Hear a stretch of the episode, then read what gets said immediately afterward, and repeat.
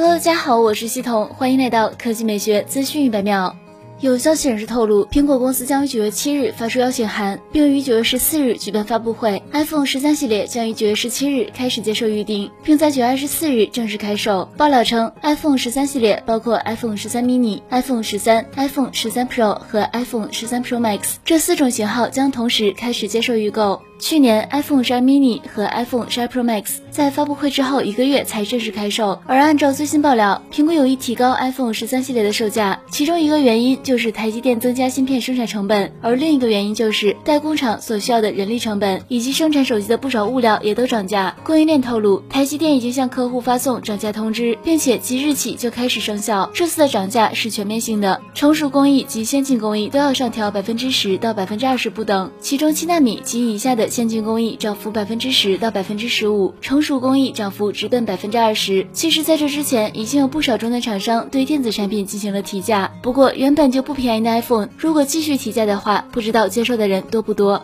来看第二条新闻，奇瑞汽车发布瑞虎八 Plus 鲲鹏一家的预告图。新车搭载插电式混合动力系统，是奇瑞鲲鹏混合动力的首款车型，百公里加速时间四点九秒。从图片来看，该车的外观设计上与燃油版瑞虎八 Plus 相差不大，预计内饰部分也仅有细微差异。重点在于其动力系统，该车最核心的是 DHT 混动系统。DHT 混动系统由 1.5T 发动机和双电机组成，能够平衡市区、高速等多用车场景。同时，奇瑞瑞虎八 DHT 混动系统还会推出四驱版本，总功率将达三百四十千瓦，峰值扭矩达五百牛米，百公里加速为五秒左右，综合油耗低于一升。瑞虎八 Plus 鲲鹏一加针对起步、中低速、高架、超车、红灯、拥堵、高速、长途、山道、高速转向、冰雪、泥泞、沙石等十一种驾驶场景，可实现动力输出模式的智能切换，配合 EV、HEV Normal、HEV Sport 三种动力模式。好了，以上就是本期科技美学资讯秒秒的全部内容，我们明天再见。